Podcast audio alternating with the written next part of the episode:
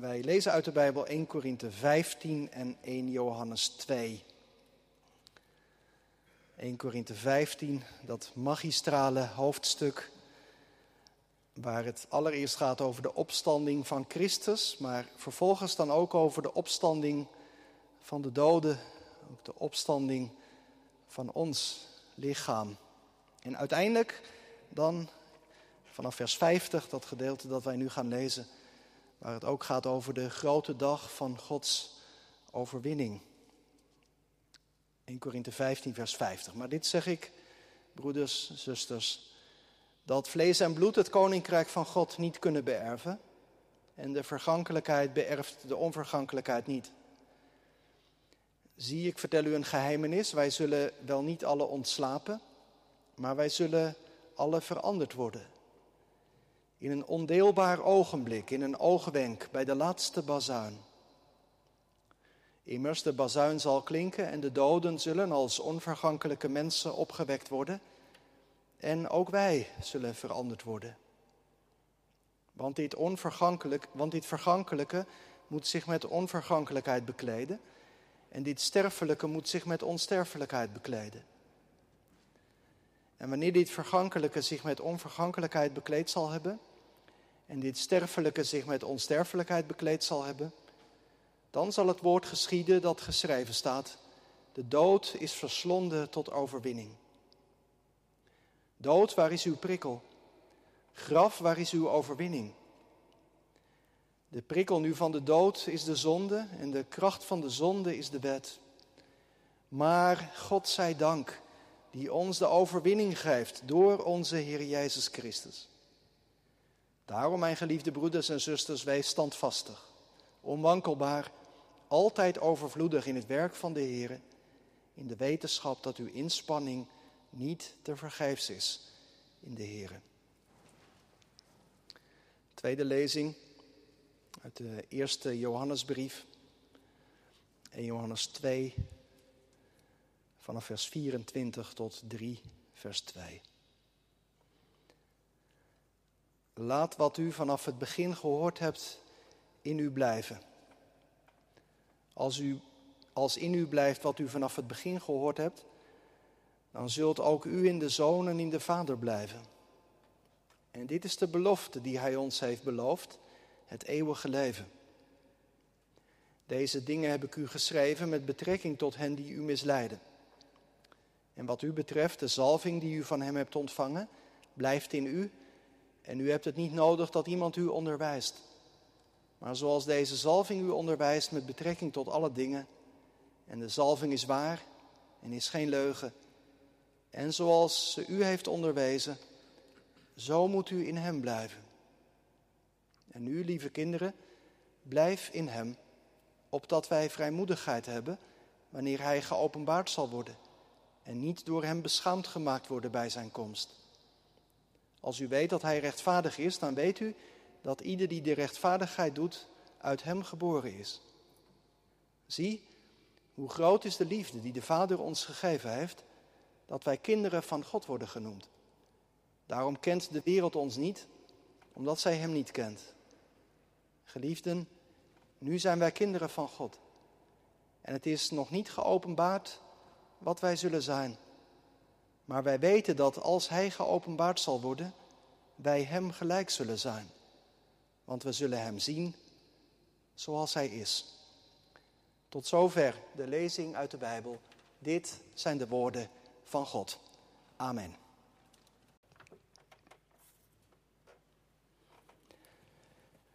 Het gaat in de verkondiging dus, zoals ik zei, over het laatste artikel van de apostolische geloofsbelijdenis. Ik geloof het eeuwige leven.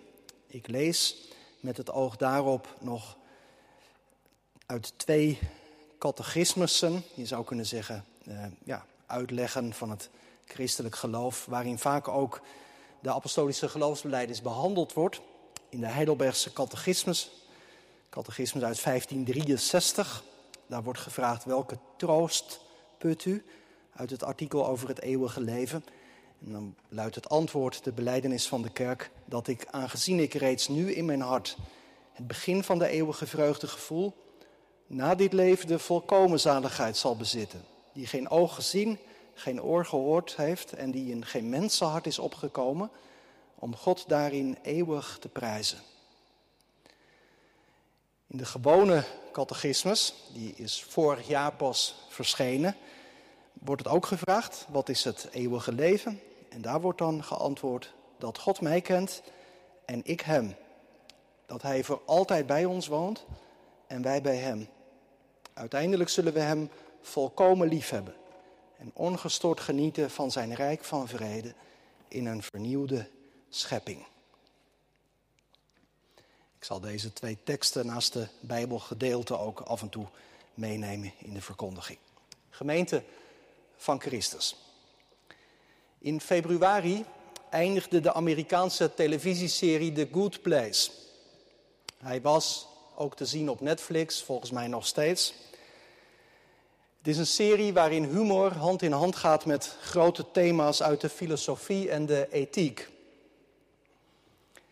De serie gaat over de betekenis van een goed leven en erover dat dit leven gevolgen heeft voor het leven na dit leven. Na een lange omzwerving komen de hoofdpersonen van de serie uiteindelijk terecht in The Good Place. En dat blijkt dan een leven waarin alles volmaakt is. Er is geen einde en alles, alles is mogelijk. Van het ene op het andere moment kun je naar welke plaats op de wereld waar je maar wilt. Je kunt de winnende goal scoren in een belangrijke wedstrijd. Er is altijd feest. Relaties zijn volmaakt. Je kunt je op ieder denkbaar terrein ontwikkelen tot het allerhoogste niveau. En toch, toch blijkt dat dat uiteindelijk ook saai wordt. Want als je voor altijd kunt doen wat je zelf wilt, heb je dan op een bepaald moment ook niet allemaal gezien? Maakt juist de eindigheid van het leven dingen ook niet betekenisvol? In die televisieserie loopt het daar uiteindelijk ook op uit. Wanneer de hoofdrolspelers alles gezien hebben, alles gedaan, wanneer alle mogelijkheden voor hun idee zijn gerealiseerd, kunnen ze door een poort stappen en houden ze op te bestaan. En zo eindigt de serie uiteindelijk ook. Het is een bitter slot. En tegelijk, wij kunnen er misschien ook wel iets bij indenken. Want hoe aantrekkelijk is een leven zonder einde? Zelfs als dat helemaal volmaakt is. Wordt dat uiteindelijk ook niet heel saai? In de twee teksten die wij net lazen, klinkt een heel ander geluid. Dat is ons ook wel opgevallen, denk ik. Zowel in die oude Heidelbergse catechismus, maar ook in de gewone catechismus uit 2019. In deze teksten helemaal niets van verveling als het gaat over het eeuwige leven, maar woorden als vreugde en liefde, vrede, genieten. Geen verveling, maar vervulling. En zo is er in de christelijke traditie altijd over gesproken. Laten wij vanmiddag samen op zoek gaan naar het antwoord op de vraag wat dat precies betekent als wij met elkaar beleiden, ik geloof een eeuwig leven. Ik zet drie stapjes in deze preek en een van de drie stapjes die valt er nog in een paar onderverdelingen uiteen. Allereerst, in de Bijbel wordt over het eeuwige leven eigenlijk nooit gesproken zonder de verbondenheid met Jezus Christus. En dat is gelijk iets heel fundamenteels voor het thema van deze middag. Denk even aan de tekst uit Johannes 17, waar ik de dienst mee begon. Dit is het eeuwige leven dat zij u kennen. De enige waarachtige God en Jezus Christus, die u gezonden hebt. De apostel Johannes die gebruikt het woord eeuwig in zijn evangelie en ook in zijn brieven heel vaak. Het meest van alle andere schrijvers in de Bijbel. En de achtergrond is de Joodse manier van denken in twee tijdperken. Ze spraken over het huidige tijdperk en over het tijdperk dat komt. En die uitdrukking eeuwig leven heeft altijd te maken met dat tijdperk dat nog komt. En omdat men geloofde dat dat tijdperk nooit zou eindigen, kreeg eeuwig de betekenis van altijd durend. Nooit eindigend. Eeuwig heeft zeker ook met tijd te maken. Maar niet alleen. En ook niet in de eerste plaats. Eeuwig heeft vooral met kwaliteit te maken. Eeuwig leven, dat is een leven zoals God het voor ogen had. Een leven zonder zonde, zonder gebrokenheid, een leven in verbondenheid met Hem. Een leven waarin wij vrucht dragen tot eer van God. En opvallend, denk ik, toch anders dan wij er vaak over spreken, dat is niet alleen iets van de toekomst. Dit is het eeuwige leven dat wij Jezus Christus kennen. Je zou kunnen zeggen wat God belooft voor de toekomst, wat zich dan helemaal zal realiseren. Het komt nu al door Jezus Christus ons leven binnen. Dat is wat wij gevierd hebben met Pasen. Dat door de opstanding van Christus uit de dood het nieuwe leven al is begonnen. Hij heeft laten zien dat het met de dood niet is afgelopen. Voor hem, voor Jezus en daarom ook voor alle die bij hem horen. De theoloog Eberhard Jungel, die veel heeft nagedacht over deze dingen, die zegt ergens: Gelovigen zijn midden in hun aardse bestaan beginnelingen van het eeuwige leven. Beginnelingen van het eeuwige leven, dat is mooi. Het geloof in het eeuwige leven, dat stelt ons dus niet buiten deze werkelijkheid. Goed om dat toch even ook nadrukkelijk te zeggen. Dat is soms wel gedacht, of als je daarin gelooft in een eeuwig leven, dat het hier op aarde veel minder belangrijk wordt. We zingen straks nog een lied uit de Nederlandse hervormde bundel, gezang 208. Dat is een bundel uit ja, de jaren 40, jaren 30 moet ik zeggen, de 20e eeuw. Ehm, en in die gezangenbundel kom je nog heel veel denken en zingen tegen over de eeuwigheid. In het liedboek voor de kerken zie je dat veel minder. En, en daarin zie je dat ook bundels wat gekleurd zijn door hun tijd. Het liedboek voor de kerken, jaren 70, een tijd waarin mensen juist ook heel erg bezig waren met activiteiten hier op aarde. En veel mensen dachten, ja, maar als je je inzet voor de wereld hier en nu, dan kun je toch niet tegelijkertijd ook je richten op een toekomstig rijk. Dat, dat, dat botst met elkaar. Ja, ik denk niet dat het zo is. Als wij geloven in een eeuwig leven, wordt daarmee dit leven hier en nu niet minder belangrijk. Nee, door het geloven in Christus wordt ons leven hier en nu wel al veranderd naar zijn beeld. Er is iets beslissends veranderd in ons leven en dat stempelt ook hoe wij in dit leven staan. juist daarom klinkt ook in de brieven zo vaak het appel. Het appel van de apostel tot een nieuw leven. Niet alleen maar later, maar ook, ook hier en nu. Want dat eeuwige leven is bepaald nog niet volkomen aanwezig bij ons, toch? Denk aan de preek van vanmorgen. Laat die gezindheid in je zijn die ook in Christus was. Nederigheid, dienstbaarheid en leven in dienst van de naaste. Dat is er niet als vanzelf. Het eeuwige leven begint door de verbondenheid met Christus, maar wij zijn beginnelingen. Er komt nog meer, nog veel meer. Dat is het tweede punt van mijn preek. Ehm, dat heb ik maar even genoemd, een soort tussenstukje. Als het gaat over ons eeuwige leven, onze woorden schieten tekort. Dat kan ik denk ik wel uitleggen met dat verhaal van de twee monniken. Misschien heb je het wel eens gehoord.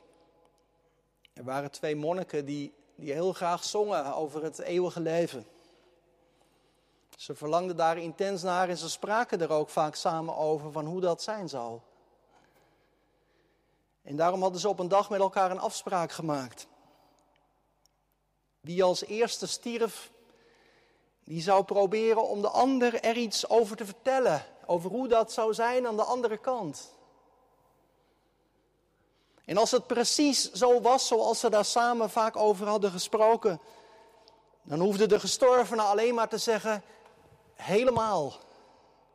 In het Latijn totaliter. En als die eeuwige heerlijkheid er heel anders uitzag dan hoe ze dat samen hadden besproken, dan moest hij zeggen aliter. Anders. Toen een van de monniken was gestorven, kwam de overledene inderdaad in een droom bij zijn vriend. En vroeg hij met een gespannen verwachting: Hoe ziet het eruit in Gods heerlijkheid? Wat kun je zeggen over dat eeuwige leven? Totaliter, helemaal zoals wij hadden bedacht? Of aliter anders dan wij hadden bedacht? Nou, u voelt het wel aan. Die gestorven monnik die zei: Het is totaliter, aliter. Het is helemaal anders. Woorden schieten tekort. Dat, dat, dat lazen wij ook in de eerste Johannesbrief. Hè? Hij zegt, de apostel schrijft, geliefde, nu zijn wij kinderen van God. En het is nog niet geopenbaard eh, wat wij zijn zullen. Je ziet het ook in het boek Openbaring, waarin het voortdurend gaat over de toekomst van God, over het eeuwige leven. Maar het blijft menselijke taal en um, het is dan, merk je, eigenlijk makkelijker om te zeggen hoe het niet is. Geen pijn, geen rouw, geen verdriet, geen kwaad. Makkelijker om dat te zeggen dan hoe het wel is. Woorden schieten tekort. En toch, goddank, krijgen we er vanuit de Bijbel wel zicht op. Misschien moet je zeggen, ons wordt iets voor ogen geschilderd, het heeft iets van een impressie. Een impressie die verlangen wil opwekken. Om hier en nu dicht bij Christus te leven. Maar ook het verlangen om eenmaal voor goed bij Hem te zijn. Mijn derde punt. Daar wil ik een aantal kenmerken noemen. Een aantal kenmerken van dat eeuwige leven. Ik noem er vier. Allereerst in het eeuwige leven zijn zonde en kwaad uitgebannen. In 1 Korinthe 15 lazen wij daarover. Hè? Als Christus terugkomt op de wolken om zijn koninkrijk te vestigen, dan, dan is de dood verslonden tot overwinning. De verschrikkelijke macht van de dood verdwijnen. Om nooit meer terug te komen. Er is geen dood meer. En geen rouw en geen jammerklacht. En de macht van het kwaad wordt gebroken, vernietigd. De tegenstander van God voor goed weggedaan. En kwaaddoeners zullen er niet zijn in het koninkrijk van God.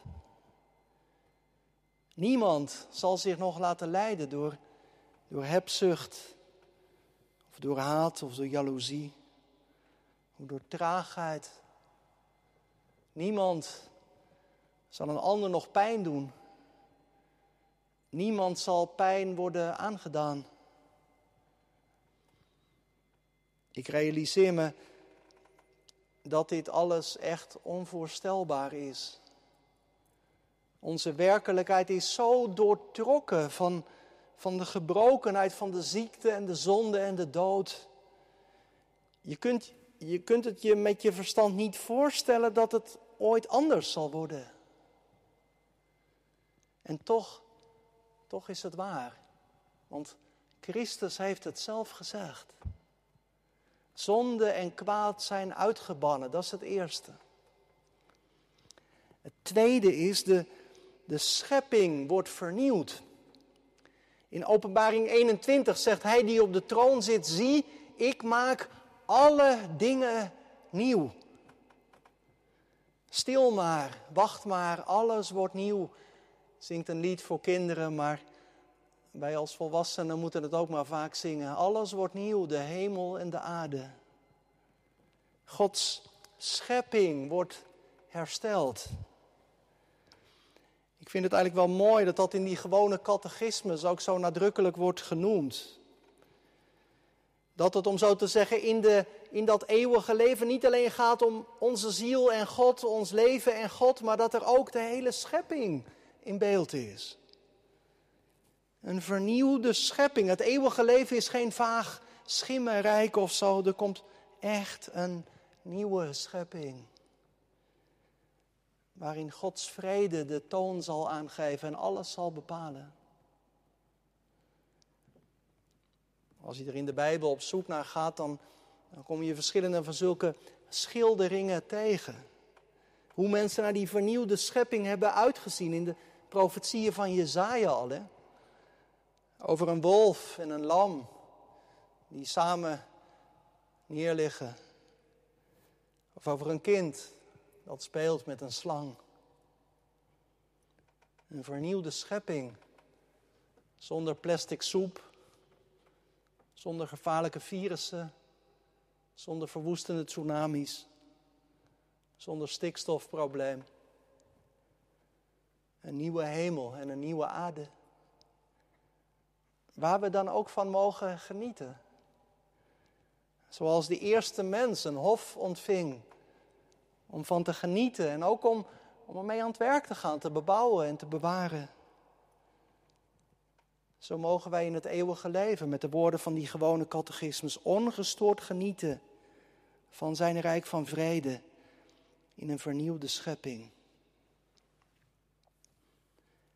Derde kenmerk van het eeuwige leven heb ik genoemd een volmaakte verbondenheid met God. De catechismus zegt, ik zal de volkomen zaligheid, de volkomen redding bezitten. Gewone catechismus, hij woont voor altijd bij ons. En wij bij hem. Ik hoor dat zoals er komt niets meer tussen. Er komt niets meer tussen, tussen God en mij. Wij zullen bij de eeuwige God thuis zijn. Wonen waar Hij woont. Leven van Zijn leven.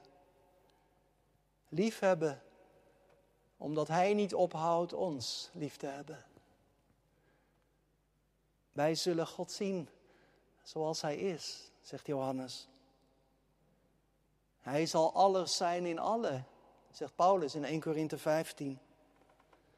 Zijn majesteit en heerlijkheid zullen alles bepalend zijn. Gods geest zal overal inwonen.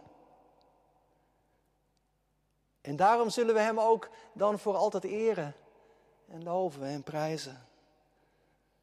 Mooi dat de catechismus dat accent legt om God voor eeuwig te prijzen. U, jij en ik. Door onze stem, maar ook door onze daden. God groot maken. U, jij en ik en de hele schepping zal zich mengen in dat loflied.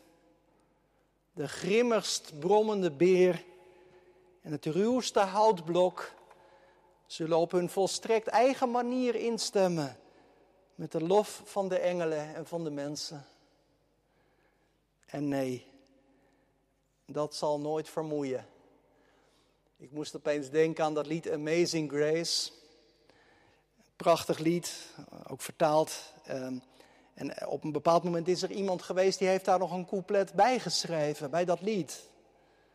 Een extra couplet en dat luidt vertaald zo. Al zijn wij daar 10.000 jaar, zo stralend als de zon, dan zingen wij Gods lof zo blij als toen het feest begon.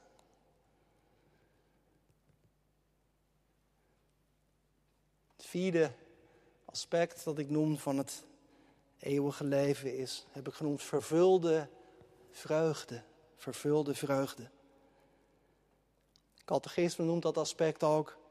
Wie gelooft in Christus ervaart hier en nu al de vreugde. De vreugde dat ik van Christus ben, dat niets mij van zijn liefde kan scheiden. Nou, ik weet niet hoe het met u is, maar soms is het niet meer dan een binnenpretje, hier en nu. Of zelfs dat nog niet eens.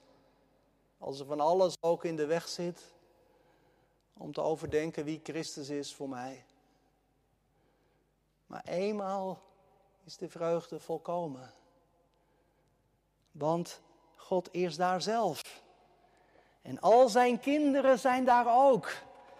Ieder met zijn eigen levensgeschiedenis. En allemaal zullen ze daar zijn, de gemeenschap van de heiligen. Samen voor de troon van God. Wat een vreugde zal dat zijn. Nog een keer met de theoloog Jungel. Vreugde, dat is het brandpunt waarin alle aspecten van het eeuwige leven bijeen zijn. De vreugde maakt het eeuwige leven tot een buitengewoon bewogen en bewegend leven. In de vreugde is men zeker niet meer onderweg naar een doel dat nog bereikt moet worden. In de vreugde is de weg zelf het doel. Eeuwig leven.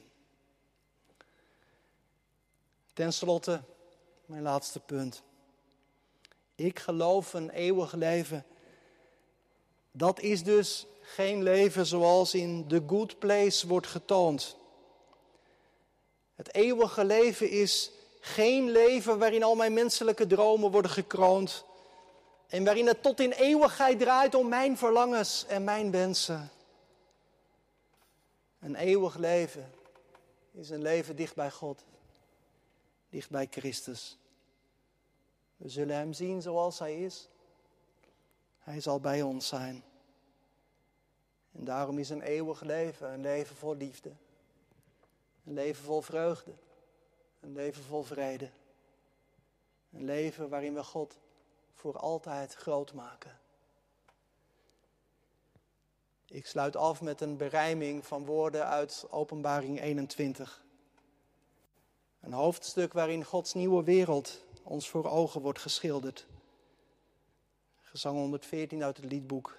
Gerben zal er zo over improviseren. Ik zag een nieuwe hemel zich verheffen. Een nieuwe aarde ontstond. Om het geheim des levens te beseffen, niet meer in zee gegrond.